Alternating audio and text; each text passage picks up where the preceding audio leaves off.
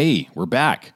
If you've been following this podcast for any length of time, you may have noticed that for the last year or so, we have not posted any new episodes. It's been a crazy year, hasn't it? I mean, from the pandemic to reckoning with racism to the 2020 election and its aftermath, America has been through a lot in the past 12 months.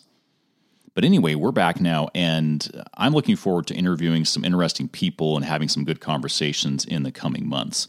We hope to have new episodes about every month or so. We'll see how that goes, but that's the goal. And, and, just so you know, I haven't been sitting around doing nothing for the past year. In fact, it was about a year ago that I, I felt this urge to write a book on the topic of social justice from a Christian and biblical perspective, looking at how to apply these biblical principles to modern day situations that involve injustice. And what resulted was a book that I entitled Do Justice The Case for Biblical Social Justice. You know, I had to get the do justice in there somehow, right, in the title. Anyway, if you're interested in checking it out, it's available now at dojusticebooks.com. That's books with an S at the end, dojusticebooks.com. Or you can go to Amazon, and um, there's both paperback and ebook versions available uh, for Kindle or Apple users. Um, if you appreciate the content of this podcast, I think you'll enjoy the book. I think you will. You know, one thing I should add, by the way, in the interest of full disclosure, I probably should have said this like many episodes ago. If you ever hear strange sounds uh, in the background on this uh, podcast, it's probably chickens that you're hearing. Yes, chickens. Because here's the deal I record uh, these conversations in my home office. We have a little studio here, and it's right next to our garden where we currently have 14 chickens. Yes, 14. And uh, it just seems like whenever I come out here to record something or talk on the phone or whatever it is, the chickens just get especially lively and they start squawking. And I don't know if it's because I'm coming out when they're laying their eggs and then the rooster crows, whatever. So I just wanted you to know that so that, you know, we do try to minimize that, but sometimes it might come through a little bit. Anyway, that's the story. And so now you know.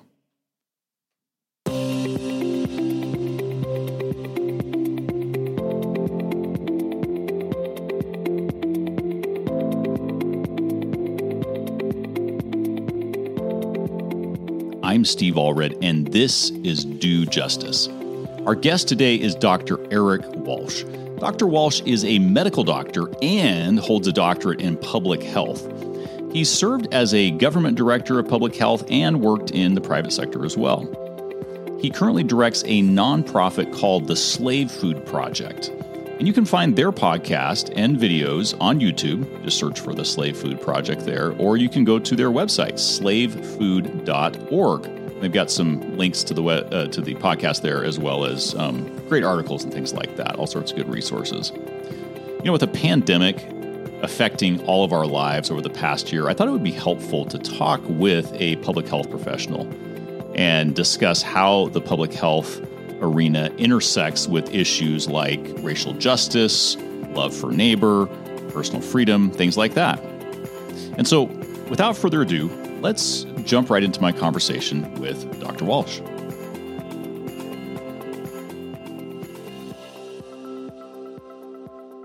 So I wanted to start out with just talking about your background. You have a background that's very diverse when it comes to the um, the work that you do. Uh, tell us about your your you know the work you've done in the public health arena, medical arena, your your uh, educational background, you know, et cetera. Can you give us just an idea of that? Yeah, so um, I, yeah, I'm a medical doctor. I did a medical school at the Miller School of Medicine at the University of Miami in Florida. From there, went to Loma Linda University and did um, a preventive medicine residency. I later also did a family medicine residency uh, training programs. Uh, but I but I also got a master's and a doctorate in public health and worked for many years in public health. I was on the Centers for Disease Control's one of their committees when um, the um, when the um, HPV vaccine came in was coming into existence. Um, I worked with the former Surgeon General on some committees around sexual health um, uh, at Morehouse School of Medicine. I've I, was, I also worked directly in public health in Orange County, California, and in Pasadena, California, um, and even sat on advisory committees for the president of the United States during the Bush and Obama administration. So I've had a lot of um, done a lot of work, spoke, you know, done a lot of talks for a lot of conferences in public health over the years. Um, but now I practice medicine primarily and um, do some public health work kind of on the side. Nice. So you you definitely have had not only experience, but your your education is uh, you know qualifies you to speak to the things we'll be talking about today. And you know, here we are. We're in the uh, kind of at the end, I guess, of a pandemic. Um, and so you have definitely been, I'm sure, called upon to talk about these issues and, and use your your knowledge and skills over the last year or two here with with uh, the COVID nineteen situation. Um, I want to ask you about. So I want to go back, to, you know, in history a, a, few decades to something that historians call the Tuskegee experiment. You know, would you be able to kind of give us a just a brief overview of what that was? Because I think some people might under, know about it, others may not. Yeah. So the Tuskegee experiment actually um, happened um, in the U.S. last century when the U.S. government, even after having treatment for syphilis, continued to follow, and this was through the Centers for Disease Control, continued to follow African American ma- males, predominantly, obviously, the syphilis spread, uh, and follow them to see what the end, um, like endpoint um, um, um, consequences of syphilis infection would be, and refused to treat them uh, um, over the decades. I think it was Bill Clinton finally kind of um, made amends and apologized for it.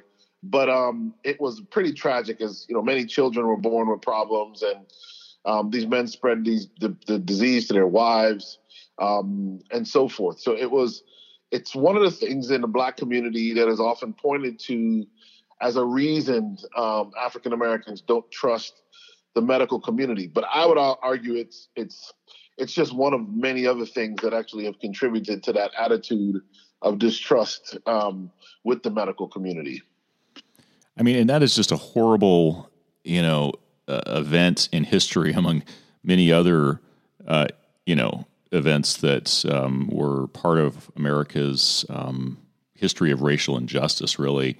But I mean, essentially, you know, these uh, folks were used as experiments, you know, lab lab animals almost, right? You know, they're they're treated yep. like lab animals. Um, and uh, when there was a cure available, it was not um, even given to them, or they were told they were being treated, but in reality, um, they weren't. And so, what what a what a terrible blot on our history.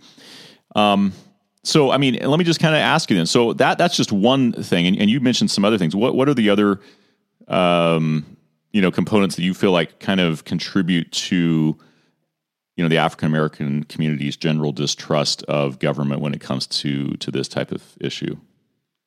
You know, you can go back. Um, the, the father of gynecology in the United States um, actually did a lot of the work he did on um, black women.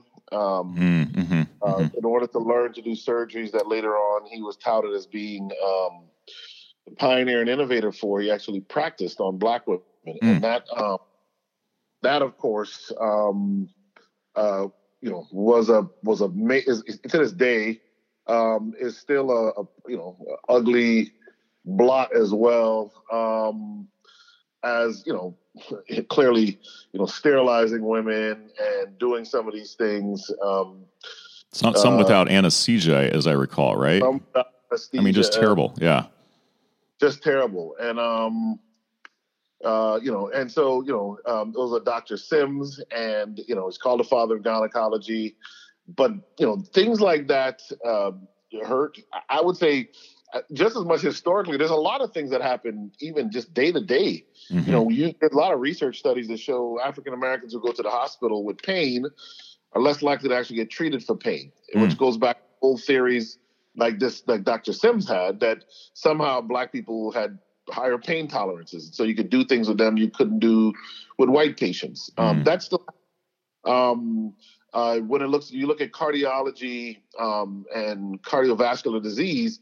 Found African American goes into the hospital with the exact same symptoms as a white person, there are studies that show that they're much less likely to get some of the more advanced treatments um, than a white patient would get. Um, you know, so you know, there's a lot of assumptions that are made about African Americans as patients, and that is partly where you get some of this distrust. Um, it's it's just a cultural disconnect in the medical field in general, in my opinion, and I think that's what leads to a lot of this. It's it, the history contributes to it, but I, I think it would have probably faded if it was just history. I think it's the day to day interactions that you get when you go to an emergency room, and you're treated as if you know you're a drug addict because you know you actually have a kidney stone and asking for pain medicine. Um, you're treated like you're a drug addict, and someone else isn't. That I think is what continues to drive mm, uh, mm-hmm. a lot of distrust and why people are like, well, you know, why would I run in and get a vaccine when you're saying I need a vaccine now when, you know, six months ago I went to the hospital and you wouldn't, you know, you didn't want to give me treatment for a problem that I legitimately had. Sure, sure. Well, and so, uh, you know, a lot of folks who are not minorities, like, you know, I, I I've seen some white people using the Tuskegee experiment um, incident, for example, and they're pulling it up and saying, "Hey, listen, see here, this is why we can't trust the government." You know, and I mean, you brought up a lot of good reasons why uh, African Americans, in particular, uh, you know, don't have a good relationship with the medical community, and and maybe by extension, then the you know the public health um, community as well. So, but a lot of folks are bringing up the Tuskegee experiment and these other things, and they're using it as kind of an excuse to say we're not going to listen to, um, you know, what the CDC tells us, or we don't think these vaccines are safe, blah blah blah. And we can get into some of the the weeds on that maybe in a minute here.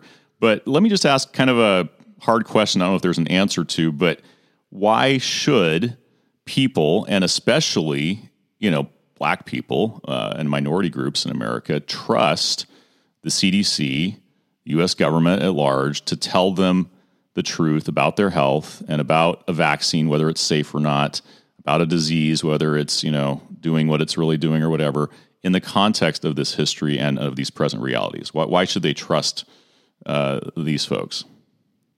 I don't know. I think, and you're living in a world where you have to be careful trusting anybody. Mm-hmm, um, mm-hmm. So, and I don't care who you are, what color you are. Sure because there's a lot of um, I, and, I'm, let me let me start by saying I'm a, I'm a very strong patriot. Uh, you know, I love the United States, and I am a a believer in capitalism. Um, I want to say that at the out front, uh, mm-hmm. at the outset here. But part of the challenge is a lot of this is driven by money. Mm-hmm. So my problem, you know, it, you know, maybe if you went back 50 years, 100 years, even 30 years, a lot of this would be race. Race. Your worries would be around things like race and inequities around you know socioeconomic status and so forth. But the truth of the matter is today, if you have the only re, the major thing you need to look at is money. Where does the money go? Who's making the money?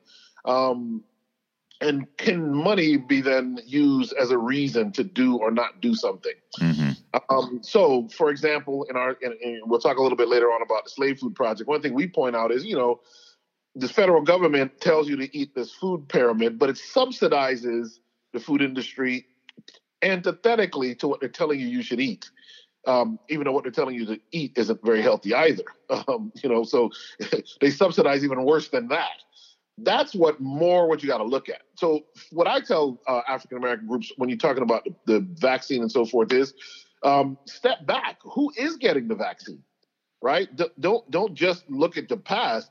And one of the things that that I think has changed a lot of African Americans' minds on this is they've seen that white people are the ones running to get it. That in New York, there were claims people were willing to pay, you know, ten thousand dollars for a COVID vaccine shot. Mm. That to change the way you look at it. I'm like, well, clearly, if the, if this vaccine is designed to kill people, um, and and we're not lining up to get it, but other people are running to get it, then maybe our thinking is wrong. Maybe mm-hmm. this actually is a vaccine. And the only thing you worry about then is, you know, where's the money going? Who's, you know, is there is there a financial incentive to lie to you? But the problem with that is, as you saw with um, the the the vaccine, um, the Johnson and Johnson, and the worries around um, blood clots, quickly with just like a few cases, you know, the whole thing was paused and everyone looked at it. So it tells you somewhere in here there is a there's a level of accountability I think that is that is authentic. Um, which reassures is reassuring to me and should be reassuring to others. I do not think there's any vast conspiracy around the vaccine.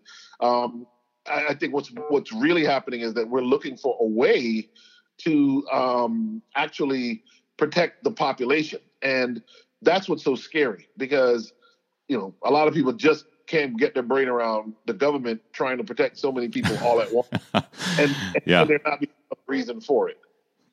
Well, and it's interesting. You talk about follow the money, or you know, look who's getting the money, and it's because you know, a lot of folks who are very anti-vaccine, you know, anti-vax. I mean, that whole movement is interesting too because they're always talking about how the pharmaceutical companies are making bank, and in some cases they definitely are. I mean, let's let's face it. Um, but then you look at some of the folks who create some of these YouTube videos, you know, bashing vaccines, and and they're making bank too. You know, they're getting oh, they're getting lots of the, clicks and they follow the money. Yeah. So I yeah I, I, that's that's one factor to look at for sure. Um, but I think we have to be skeptical, probably with claims on all sides when it comes to these things. Um, so let me just kind of I appreciate your your perspective here because I think you're kind of you know you're being intellectually honest here because you're, you're you're dealing with you know you're saying hey the government can't necessarily be trusted. Think for yourself essentially right? And um, examine stuff to see if it is true. Um, so then let's let's talk about this from a public health department you know standpoint. Um, you've done that job before um, and you still work in you know dealing with public health issues. What is the role of, of, of, public health departments in American society? Um, and maybe you can speak a little bit to that historically. And then, you know, like, yeah, let's just kind of talk about what that role is. Because again, I, I, think a lot of people don't trust what, you know, comes out of the CDC or whatever. And so, uh, you know, how, what, what, what in your mind is like the balance there when, when the CDC tells us to do something or not do something? Um, do they have a role that's legitimate there? In your mind? Absolutely. Absolutely. I think, again, you got to step back and be careful. You know, we are, you know, and as a Christian, we are in an imperfect world filled with imperfect people, which create imperfect organizations. Um, mm-hmm. So you got to understand that you know there's there, there, literally is no perfect organization on the planet, um, and historically you, you could go back and find problems with probably any organization you know you, you look at um, that that's been around more than ten years. Um, the role of public health departments, the Centers for Disease Control, is number one, surveillance, right? You want to look and see what disease trends are happening in the country and around the world. If there's an Ebola outbreak somewhere in Africa, uh, what is the likelihood that Ebola is going to reach the shores of the United States if you're the CDC? Um, and what do we do to protect people if it if it's on its way or gets here? How do we stop it from getting here? How do we help? Uh, in the case of the Centers for Disease Control um, and the U.S. government, how do we actually help the countries in Africa that might be dealing with Ebola or, you know, MERS, the Mediterranean um, coronavirus that came out back in like 2007, 2008. How do we help them and monitor and control it there so that we don't have to deal with it here? So you surveil and you look to see what's coming. A great example of that is sexually transmitted infections, which have been on the rise year over year for the past, you know, I don't know, six, seven years. Just, you know, sh- just shooting up every year somebody's got to watch that and realize, okay, we have a problem with with disease like gonorrhea, chlamydia, herpes. Somebody's got to do surveillance and then begin to try and pivot to how do we protect, which is which moves to the next area where public health departments are important, and that is education. Well, if you're seeing all of a sudden that there's this massive increase in let's let's just say you know influenza this year over the previous years and it seems to be more contagious, more maybe more deadly. Well, your job now is to educate. Say, okay, here's how you protect yourself from influenza, or in the case of the sexually transmitted infections, um, you know, these are the trends, and make recommendations, education around how people protect themselves. Now, this is where it gets tricky as well, because here's where it gets political, because not everybody agrees on the best ways to protect you from mm-hmm. a coronavirus, from an influenza, or from gonorrhea or chlamydia. You know, there is a lot of unfortunate baggage that goes along with all of these things that makes public health far more difficult to practice, do, or to be impactful because it can become political on all on all and every side. Mm-hmm, mm-hmm. But from there, the third thing that public health departments really do is policy and advocacy. So the tobacco industry is a great example of that. They had a lot of power. They did a lot of deceptive things, to just be frank and honest. Um, and they, you know, and, and they got the, the policy and advocacy um, finally got it so that we changed rules and laws to protect people who didn't want to smoke. You know, and it's seatbelts and and tobacco, two public health initiatives, um, and anti and uh, tobacco control are two public health initiatives that have saved countless lives countless, countless lives. Mm-hmm, mm-hmm. Remember when I was a kid when you know cigarette um, seatbelts were mandated, and there was a whole lot of backlash. Mm-hmm, uh, but, the, but, the, science is overwhelming. The data is overwhelming that people wearing their seatbelts has been a key contributor to massive decreases in fatalities, driving fatalities in this country. So that's what public health does. The fourth one would be treatment, but public health really doesn't do that as much anymore. That's more private sector, federally qualified health centers, and things like that. Mm-hmm, mm-hmm. That would be like administering a vaccine, for example, right? Exactly. We do, yeah. which public departments still do. Yes. Okay. Well, it's interesting you bring up seatbelts. I remember as a kid, yeah, that was a big deal. I mean, we thought the government was um, this was the end of the world. You know, I mean, in, in, in my my little bubble of a you know religious community at the time, and um, you know, this is like government overreach. Um, a lot of the same things you're hearing today about like mask mandates and social distancing stuff and things like that. Um, so that's interesting. So yeah, that's a that's a something I like to talk about here because like you have folks who really are concerned about paternalism. You know, the government, you know, kind of mandating and dictating everything that we should do, and I think there's a legitimate concern. There's obviously a continuum or whatever we have to look at and say, you know, at what point does it go too far? Um, we have a constitution, we have constitutional rights, et cetera, et cetera. But um, I think the argument, kind of on the other extreme, is you know, just let everyone make their own decisions. Let people take individual responsibility. Uh, we don't need to be telling the you know general public what to do and how to behave. That's not the government's job. And so my question to you is you know, again, you can speak to kind of your opinion on where the balance is, maybe, but just on a big picture level, does it work for every man, every person to be on their own and make their own decision when it comes to a public health crisis like a pandemic? You know, you say, do you just figure it out for yourself, or do we need collective action sometimes with some of these things? Honestly, I would argue you you kind of need both. Mm-hmm. Um, I think you definitely need um, the government and and not the government, but true specialists, true ex, true experts to be able to step in and say, hey, um, you know, it's really important that X, Y, and Z is done, and make those recommendations. The part of the problem with COVID was we, you know, there was a little bit of mixed information mm-hmm, initially. Mm-hmm. Remember, there was a time they're like, no, no, don't put on a mask. You right, know, right. or da da da da da. And then, of course, now put on masks. Well, you can't expect people to to trust what we're saying if we kind of speak right. out of both our mouths. It, it, just doesn't work very well. Um, so that's the first thing. Um, but you do need some experts saying things. I mean, going back to seatbelts or tobacco, you know, it was basically exact same arguments, but secondhand smoke really does kill people some, mm-hmm. in some way more than the person smoking the cigarette. Mm-hmm. So um, somebody's got to speak up and say it. Somebody's got to make recommendations. Somebody's got to have policies for the people who can't protect themselves. You know, the child. You know, that's going to be in a, you know, for example, in a in a YMCA room. You know, doing puzzles all summer at a summer camp, being smoked on by some counselor. That's mm-hmm. you know that that kind of thing has to that protection has to happen. But I do believe people also have to. There has to be a balance where there is room for individuals to make decisions and to and to and to and to and to accept risk. Mm-hmm, um, mm-hmm. So I don't, you know, coronavirus overall is is not is not the most deadly thing we've seen. Mm-hmm. Um, you know, when you look at death rates, it, what we what we will find out is maybe a lot of uh, of people who've had COVID actually have some long term effects. Um, they don't die, but they, you know, I know people patient I have patients who four months later still can't smell anything. Mm-hmm. I have some six months later still are having trouble breathing and having intermittent chest pain.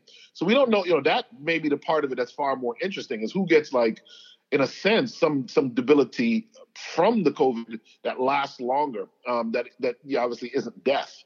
Um, but with all of that said, I think you, you, we reach a place where you have to make a decision. There's a fork in the road that the U.S. is is at, and the government kind of has to look at, and that is, do you go down the path of saying, look, we're going to really try and get everyone vaccinated and, and, and then force people to be vaccinated if, if all else fails, or do you stop and say, listen, whoever understands the science, we've explained this. The vaccines are available. You can protect yourself and your family. You can make that choice with the vaccine, or you can decide not to and take that risk. Um, mm-hmm. Because people want herd immunity, they're leaning towards the other way. So what the states are doing now is offering, you know, lottery incentives. Ticket, yeah, all kinds of stuff, crazy stuff, incentives. Mm-hmm. Um, which I don't think that's wrong. I mean, you know, that that's I, I, would argue that a lot of folk would rather that than, than forced vaccinations. Right. The carrot. Um, but that's where we are. And, you know, to some extent, you could make the argument listen, this vaccine is very good at number one, preventing death. It is phenomenal at it, mm-hmm. and definitely very good at keeping people out of the hospital. And long term, there seems to be no side effects compared to the long term side effects that you can get from actually getting COVID. So when you look at it, you can leave people with the decision and say, listen, you could take the risk of getting COVID and having the side effects of COVID, or you could take the vaccine, and it's seemingly so far very minimal risks. Mm-hmm. So you know, you could each individual now can choose because the hospitals are not overwhelmed. The you know, and again, this is where public health to me has not been at its best in this in this um, pandemic. Is that the goalpost just seems like it keeps moving. You know, right. at first it was listen, we need to shut everybody down so that we can we can flatten the curve so we don't overwhelm the hospitals. But then it's like we never came back and figured out, okay, what do we do now? Because that means you just have to stay shut down indefinitely, which let's be frank and honest, causes its own set of public health. Sure. Mental, health, um, educational, economic problems, um, which it has. Mm-hmm. Their kids may never recover. Inner city kids, poor kids, rural kids with you know with less adaptive school systems, not at, no, don't have access to internet, who are going to have this this this pandemic may literally set them back for the rest of their lives and and and leave them in a place more vulnerable to poverty than they would have been without the pandemic. Mm-hmm. So you, at some point you got to make a decision about the two sides of this. And you know, I'm at a point where if people really are going to push back against being vaccinated, mandatory vaccination, leave people with the option. And if they get COVID and they go to the hospital, that's on them. Um, you know, you know, maybe maybe that's not a bad option in, a society that people are clamoring for, you know, for their rights and their freedoms. Yeah, and I, I get that, and I hear that, and I've I've personally kind of wrestled and struggled with that myself. It's like, well, hey, yeah, just let everyone suffer the consequences of their own decisions. But I think the tell me if if I'm wrong on this, the um, kind of the public health, or at least the the part of this that affects everybody else is that if if you refuse to quarantine, mask, you know, get a vaccine, whatever, and then you go to the hospital. I mean, our hospital system in America is really. Uh, it, it's not made for a pandemic. I mean, we don't have a lot of ICU beds, and so you fill those beds up, and then maybe someone else who has been careful, but they got it anyway. You know, they don't have a bed, right? They don't have treatment. Um, I mean, is that kind of the issue? I mean, to me, as I look at all of it, I'm like, that really is really what it comes down to, at least with all the quarantines and this kind of stuff. It, it seems like it's been the availability of medical care has just not been there for a huge amount of people. So we've been trying to kind of like slowly limit how many people get this thing. Is that kind of, am I wrong on that? No, you're right, and, I, and I'm I'm all for that. And I and I'm remember I'm not saying you shouldn't people shouldn't have to quarantine. Um, that masks aren't appropriate in certain settings. Um, you know, and that you know we shouldn't be pushing vaccinations. I, sure, or, sure, no, no, no, or, yeah, or making them available. Um, you know, uh, you're right. I mean, we don't have unlimited ICU beds or equipment. Um, I, I guess my point is just you, you know, at some point you're going to hit a place where the resistance to vaccines is going to be pretty strong, right? And you, you're going to have to make a decision as to what you do. Now, with that said, the other part of this equation is for the private sector. So if the airlines say, listen, unless you can prove you've been vaccinated, mm-hmm. you can't get on the. Or if the Yankees say, listen, unless you can prove you've been vaccinated, can't you can't come game. to the stadium. You know, that's a whole nother issue that, you know, that is not what I'm talking about. I, I just think, um, you know, at some point you, you know, there, you know, there's going to have to be, we're going to have to accept the fact that not everybody's going to be vaccinated. Um, mm-hmm. And understand that fortunately, you know, our system, you know, at this point, our system is underwhelmed. Mm-hmm, um, mm-hmm. Probably will stay that way until, you know, maybe the fall when we see an uptick in cases of flu and other things, now that everybody's kind of more free. Um, it's a very difficult situation. I understand both sides of this. Mm-hmm. You know, vaccinate 95% of people. There is no more coronavirus in the United States. Yep. You can kind of move on with your life. But I'll, I'll there are other people who don't understand the science, and this is a very emotional issue. So explaining the science isn't going to help because you know they're they're also getting misinformation, disinformation, um, or partial information from other folk, and they're very confused or afraid, and they don't want to get the vaccine.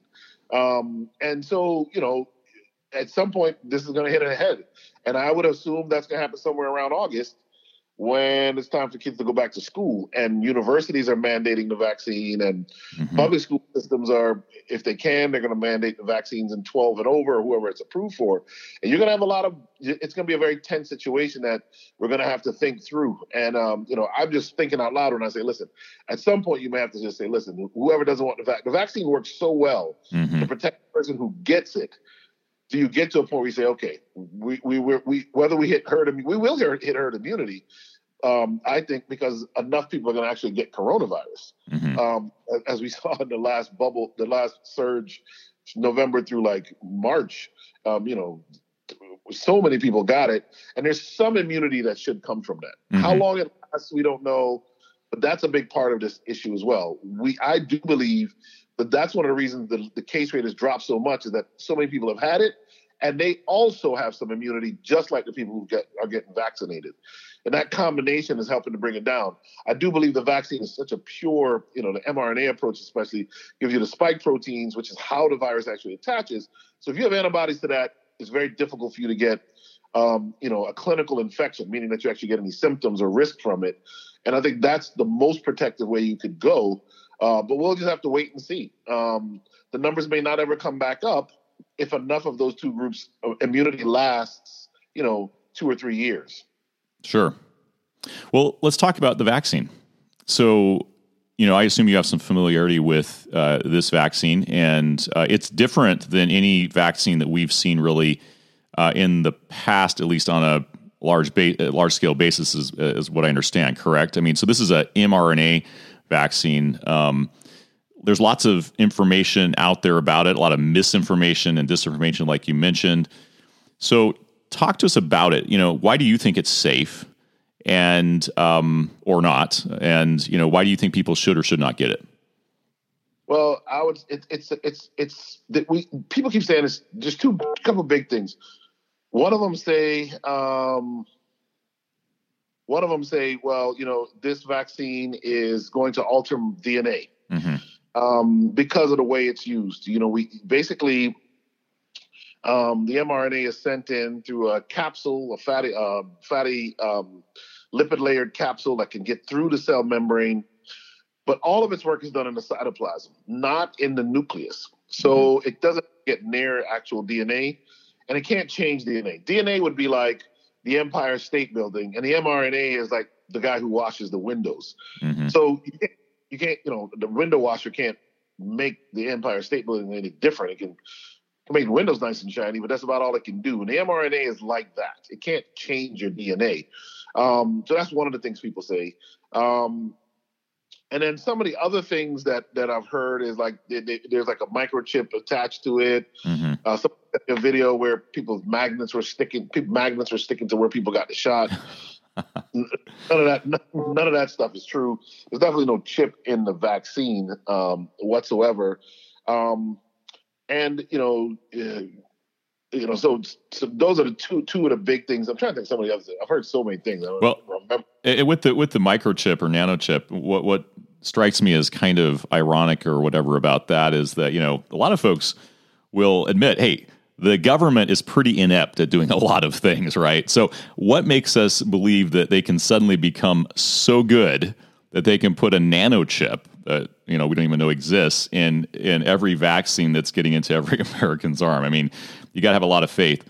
Um, so, yeah, interesting. So, I mean, do you do you feel like based on the data uh, that this is is there more risk to sitting it out and saying I'll just wait and if I get COVID, I get COVID? Is there more risk on that side, or getting the vaccine and suffering potential adverse effects from that? Because clearly, you know, like my wife, who is a physician, says she says, you know, no matter what you know treatment you have, there's always possible side effects, right? All right. I mean, I I'm probably slaughtering that. She probably says it differently, but basically, I think that's the the gist. And so there, we can't say that the vaccine doesn't potentially have some, you know, uh, some side effects, right? So which which is more risky to you, getting the vaccine or not getting it? I think based on what I've seen as a doctor, with as a physician, with um, side effects from coronavirus infection, loss of taste and smell for months on end, um, difficulty breathing in some people, uh, blood clots in some people. Um, well, you know, we've had cases of COVID toes. Um, you know, things like that. I, I do still think the, va- the the the actual infection is the, the the more risky way to do this because and again because if you get the vac if you get the, the actual infection if you get the virus and you get infected you can spread it to someone else as well the vaccine you can't spread it there's mm-hmm. no coronavirus in the vaccine so you can't get the vaccine and then give the disease you can't shed it right you, right. you can't give the disease to someone else which mm-hmm.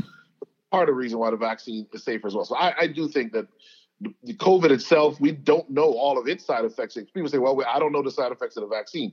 We still don't know all of the side effects or long term effects, I should say, of being infected with COVID. That's the other scary part. We don't know.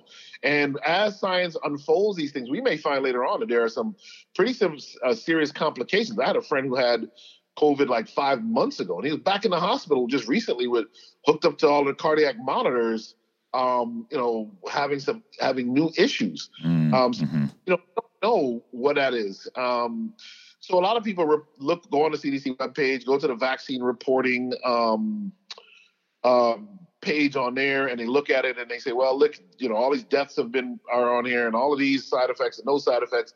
And what they don't realize is anybody could actually go on there and report. You could go on there and report as as one doctor did. You go on there and report, yeah, I took the I took the vaccine and it turned me into the Incredible Hulk. Mm-hmm. And it would literally just stay on there. Well, clearly he didn't become the Incredible Hulk, but it's just a reporting system. So a lot of people say, well, look, there's these 2,000 or 3,000 deaths from the vaccine. The CDC site says it. But that's what's reported. And here's the truth. And this is a it's an un, it's an unfortunate and an and an and an and a um, you know disheartening truth. But the truth is, if we said it all at one time, we were going to give hundred million Americans an apple, a regular, healthy, non-GMO, non-pesticide apple. Mm-hmm. Nothing unnatural about it, organically grown in someone's backyard. We would find within the next two weeks that we would have X amount of people who die. Mm-hmm. Did they die from the apple? No. They died because every day there's a certain amount of people based on our national death rate that are going to die. Mm-hmm. Right? So 100 million people, never mind if you give 300 million people, the whole country, 360 million people, all got the apple at the same time, you'd have those deaths. Now, what a lot of people do is they get that they, something happens, they go in and they report, well, you know, we got the vaccine three days ago, and now this person has Bell's palsy. Well, people get Bell's palsy all day, every day um, with or without a vaccine, or mm-hmm. this person has, you know, you know, they have now they have you know, a cough, a chest pain, whatever. So that that's part of it, and that's part of the misinformation around the vaccine. It will take a long time to go through and try and figure out where there are patterns. Mm-hmm. And remember, with just a few cases, the Johnson and Johnson vaccine, that pattern was picked up, and they saw that there was a possibility of some very very rare um, um, blood uh, blood yeah. And um, you know now they've they've opened it back up because it is so incredibly rare that the chances of you actually getting COVID and getting sick and dying is worse is is greater than the chance that the vaccine would get you sick. Mm-hmm. Um, uh, the Johnson and Johnson specifically, which is not an mRNA vaccine. So um, you know you, you just have to understand all of that. I do not think the vaccine is a part of any conspiracy to maim, kill, or control us. Hmm. I think the, the U.S. government is just as afraid um, as everyone else of the long-term consequences of COVID, except they're afraid of its long-term consequences to the environment, uh, sorry, to the economy, to education systems, to businesses that have closed or shuttering. Um, they're also afraid of what this does. If China does a much better job um, managing the pandemic, they could leapfrog the United States as the as a global power. Mm-hmm. Um, I think the U.S. government, Trump, uh, Biden, uh, whoever, I don't care who's in power, mm-hmm. are all thinking types of things in their desperation to try and end the pandemic, which is why you get these massive lockdowns and seemingly draconian measures because they're seeing that China doesn't, the discussions we're having, they can't have, they're not having in China. Sure. Sure. They shut down, it's just shut down. That's it. Well, and it's interesting because yeah, I mean, I'm a, I'm an attorney, and I, I look at the you know legal side of this, and you know, yeah, sure, we we as Americans are fiercely independent. We're very individualistic. We have our Constitution, which I you know love and appreciate. Um, but you, it's interesting. I've heard a lot of folks say, "Well, this is this has never happened before. This is tyrannical for states to do this." But it's interesting because you go back in history, of course um, you know, back even to 1902, there was a U.S. Supreme Court case that addressed the issue, and actually even before that, way back in the early 1800s, um, the first Chief Justice of the United States Supreme Court basically said, no, the states have what are called police powers, right? And then, of course, in 1902, the the court uh, talked about how I think it was in Louisiana they were quarantining people, and um, that case dealt with whether or not the state had the right to do this kind of thing. Um, and so this is not new. Uh, in fact, you, you may have read, um, Dr. Walsh, I don't know if you have, uh, The Great Influenza by, by John Barry, talking about the 1918 flu um, pandemic. And, and you, read the history of what happened in the United States then. Churches were closed, businesses were closed, there were lockdowns. They were not for this extended period in most cases. Uh, there were mask mandates. I mean, I think it was in some western, uh, southwestern city in either Colorado or Arizona where they were um, they had deputized citizens to go out and ticket people and fine them for not wearing a mask, and the penalty was up to a year in prison or like a five thousand dollar fine, which was you know astronomically huge back then. So I guess my thing is, you know, historically, I'm not saying we should go back to all of those things exactly. I think there were some infringements perhaps on constitutional liberty. But what we've seen today, I don't know, in my opinion, has been, um, yeah, you could say there's some overreach here or there or whatever, but it's not been um, something that's cons- that that's new. It, uh, we've had this from a legal standpoint on the books, ready for this type of a crisis. Whether you think it's justified or not is another issue, but you know it's been there. Um, I want to ask you uh, about so you and I are both Seventh Day Adventist Christians, and um, you know the Adventist Church has a very unique history when it comes to health and the health message, as we call it. Um, some of our listeners may not be familiar with the Adventist, you know, health message, but essentially, you know, um, Adventists advocate for healthy living, and and one of the founders of the Adventist Church, who wrote extensively on health and um, social issues, was Ellen White. And can you give us kind of a, a little overview of what was her position, if she had one, on vaccines and you know public health situations like this. Do we know anything about what she thought about this type of thing? You know, I've I tried to do some research. Obviously, she missed vaccinations as we understand them today. The vaccinations, as we understand them today, didn't happen until the late 1920s, okay, uh, or late 1920s, and she died in 1915 she did have to deal with smallpox, which kind of goes back even to uh, like Jacobson versus Massachusetts mm-hmm. um, and vaccinations. Um, and so, if you look at the, one of the one of the books um, about her life and related to her, her writings is um, uh, the second book, Selected Messages, um, and in there, her um, one of her secretaries, D. E. Robinson, on uh, under the date June 12, 1931 writes that um, you know she um, that Ellen White actually um, and anyone could look this up. You know, uh, I'll quote it. You asked for defi- definite, definite, definite and concise information regarding what Sister White wrote about vaccinations and serum. This question can be answered very briefly, for so far as we have on any record, she did not refer to them in any of her writings. You'll be interested to know, however, that at a time when there was an epidemic of smallpox in the vicinity, she herself was vaccinated and urged her helpers, those connected with her, to be vaccinated. Um, in taking this step, Sister White recognized the fact that it has been proven that vaccination either renders one immune from smallpox or greatly lightens its effects if one does come down with it. She also recognized the danger of their exposing others if they fail to take the precaution.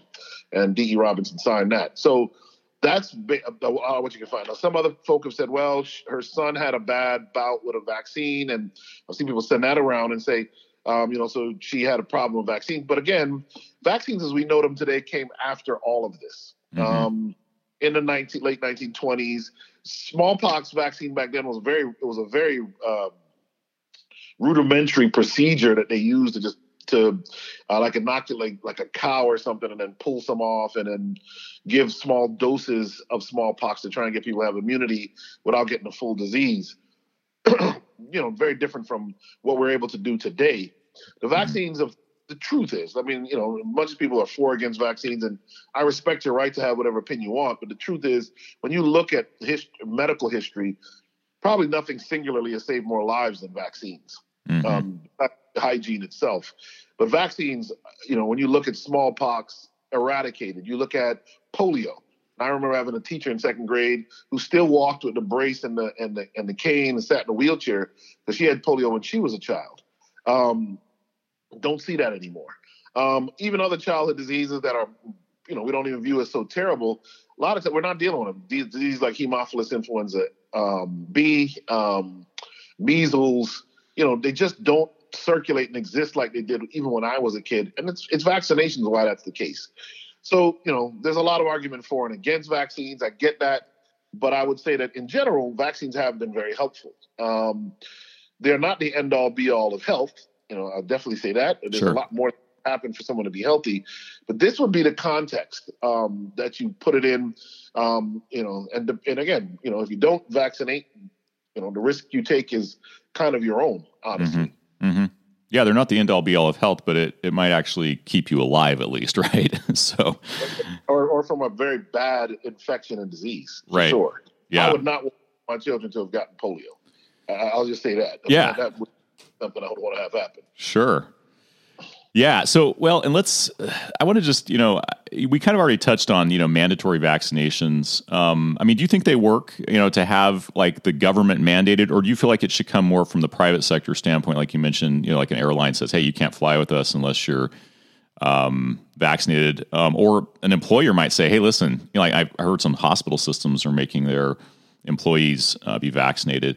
Um, do you think either of those approaches are are good um, and have you know, or should we just let people kind of decide on their own? Well, I would say that let's, let's so let's step back and realize that flu vaccines have been mandated in hospital systems for true, right? And I've gotten a flu shot every year for you know the past probably twenty five years. Mm-hmm. Um, pretty much because you can't work in the hospital without one.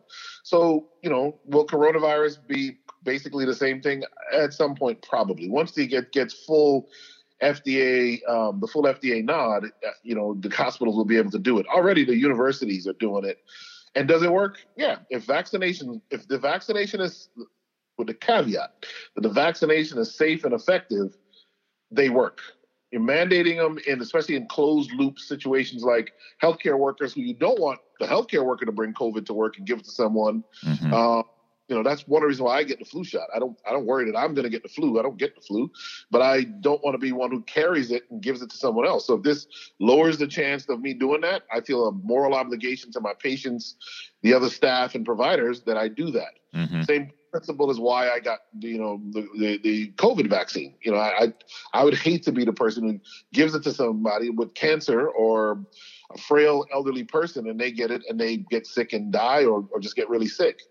Um, so d- does the does the mandating of it work? Again, if it's safe and effective, mandating it does work. With that said, um, I do think that ultimately um, uh, workplaces are going to mandate it, and I think enough private sector will probably mandate it that it'll you know it'll get the numbers way up. If you can't get on a plane, a bus, a train, go into a ballpark concert, you know, maybe even a church. I hope that doesn't happen, but you know, people are going to wind up, you know, just giving it and getting it, especially, you know, a year into, you know, we're almost, you know, a year and a half into it. We're almost, we're six months into the vaccine. You know, people are starting to realize, well, nothing's happening to all the people who've been vaccinated. More and more people will eventually, over time, go ahead and get the vaccine. Sure.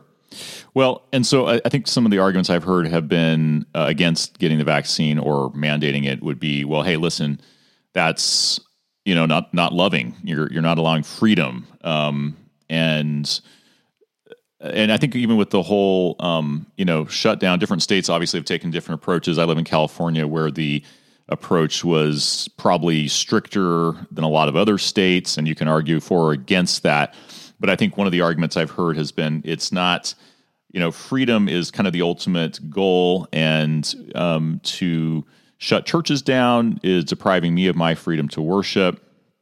And, you know, of course, the counter argument could be, well, but if you're gathering in, you know, physical congregations and large gatherings to worship and you're spreading the disease, that's not a loving Christian thing to do. And, uh, you know, just kind of in closing here, I want to ask you one more question after this, maybe a couple more. But what do you think is the relationship um, between you know loving your neighbor and giving your neighbor freedom. And in a situation like this like a public health emergency what do you as a christian see as being kind of some things to guide us there? Well i was let me say one i did not like churches being closed. Um, i am very fortunate that at least we still had uh, things like zoom and so people still were able to fellowship together and be fed. Mm-hmm. uh, i thought you know it, one of the ironies of this is that you know liquor stores were considered essential, at least in the state where I live, mm-hmm. uh, and churches closed. Um, you know, and there are pictures sent around of empty churches and full airplanes during the pandemic. Um, so there was a, you know, obviously there's a lot of ways you can look at this. As a Christian, you do have to ask yourself, how do I contribute best to um, the overall health and benefit of a society? And what we saw is that churches that still met during the pandemic, many of them really did have outbreaks.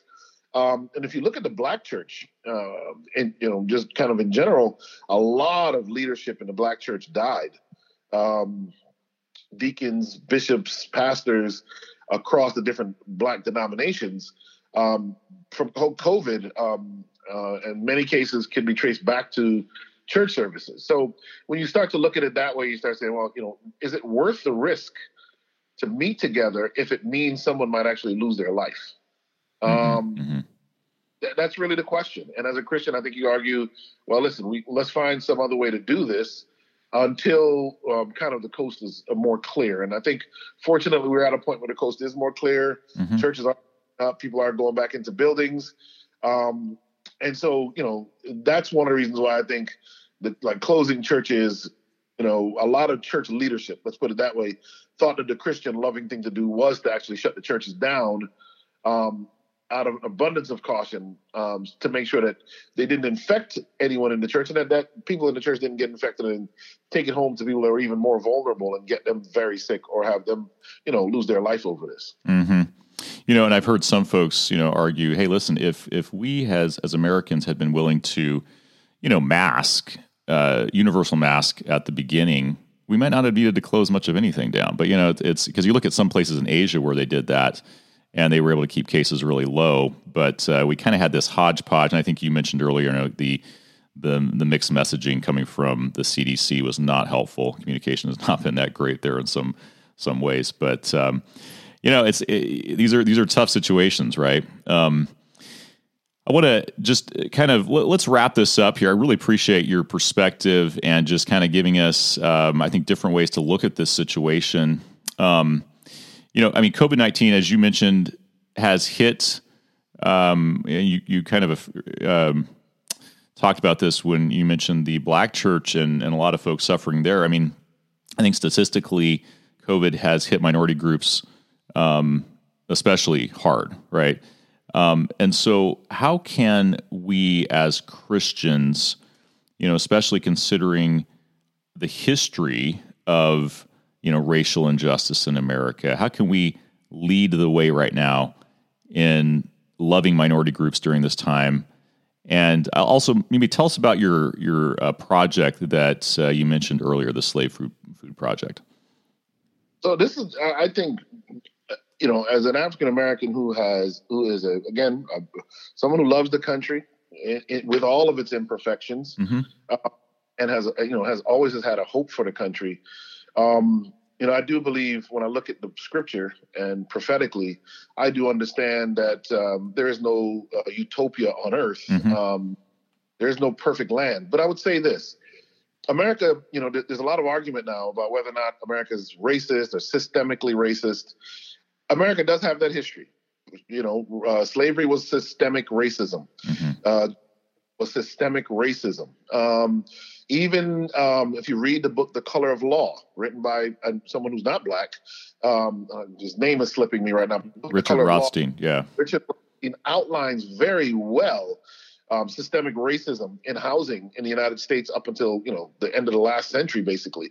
Um, so America's had that tradition, but I want to believe that many of the people um, uh, in America now, white people, you know, in particular, I would say this right now, individually do not they don't see themselves as racist, and I think mm-hmm, we mm-hmm. work to move uh, towards a collective oneness as a nation, um, because many people who don't see themselves racist may actually have some racist, you know, tendencies at times, sure. may make assumptions or, or, or, be prejudiced. But uh, is it a coordinated uh, racist society? You know, I, am hoping that we, we've moved away from that. Maybe I'm just foolish, um, mm-hmm. but the, the remnants of what happened in the country over the last 400 years for African Americans, Native Americans, and others doesn't just disappear because we become enlightened in the last 20 years. Mm-hmm.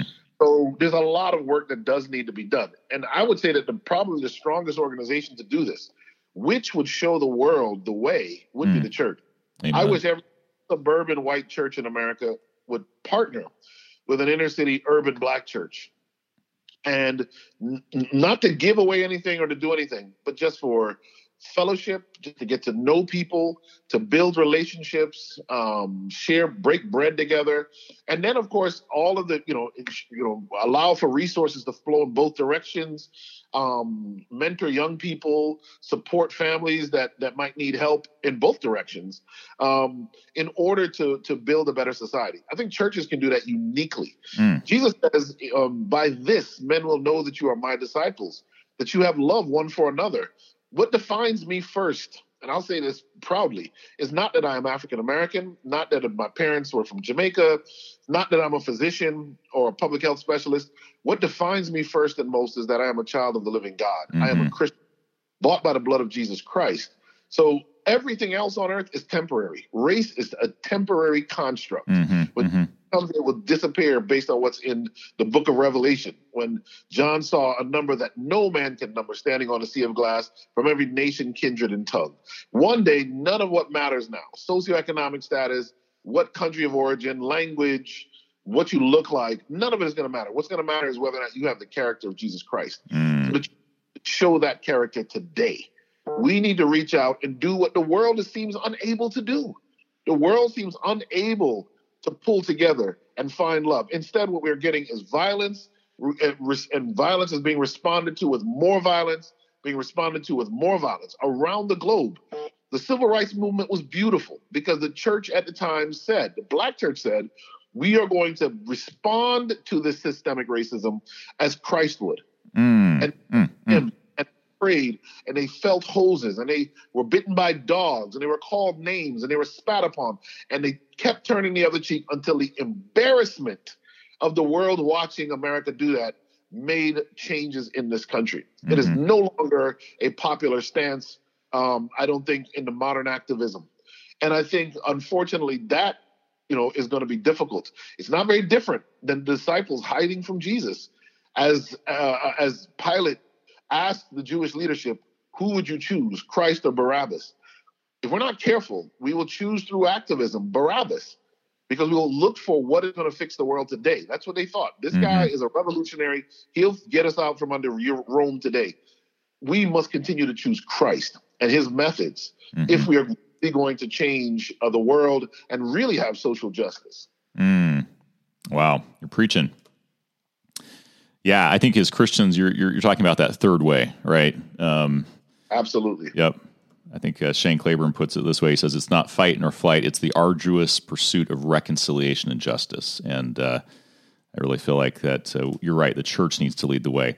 Well, Dr. Walsh, thank you so much for your time today, and uh, just again giving us this perspective. Really appreciate it. Blessings on you and your ministry. Thank you. Thanks for listening to Do Justice. If you enjoyed this episode, make sure to rate the Do Justice podcast on Apple Podcasts. You can also connect with us on Twitter. Our Twitter handle is at Do Justice Now.